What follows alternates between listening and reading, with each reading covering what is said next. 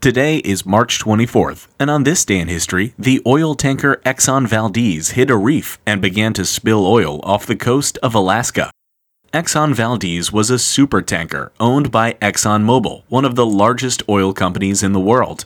The supertanker was carrying a load of over 53 million gallons of oil when it left the port of Valdez, Alaska on the evening of March 23, 1989.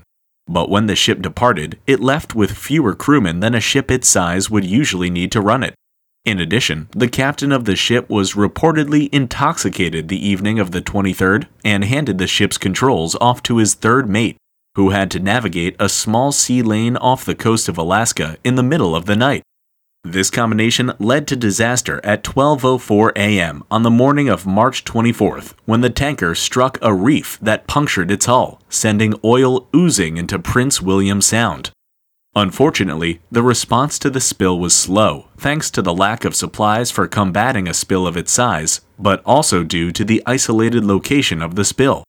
As a result, during the first 24 hours after the ship hit the reef, oil gushed into the sea unabated. By the time crewmen were able to stop the flow, nearly 11 million gallons of oil had been released. The following weeks saw an environmental disaster of unprecedented size. Over 11,000 square miles of ocean were covered in oil, as were roughly 1,300 miles of the Alaskan coastline, devastating the local wildlife. In the years that followed, Congress passed the Oil Pollution Act in an attempt to make sure something like this never happened again, while Exxon was forced to pay billions of dollars in damages. But all of that began on this day in history.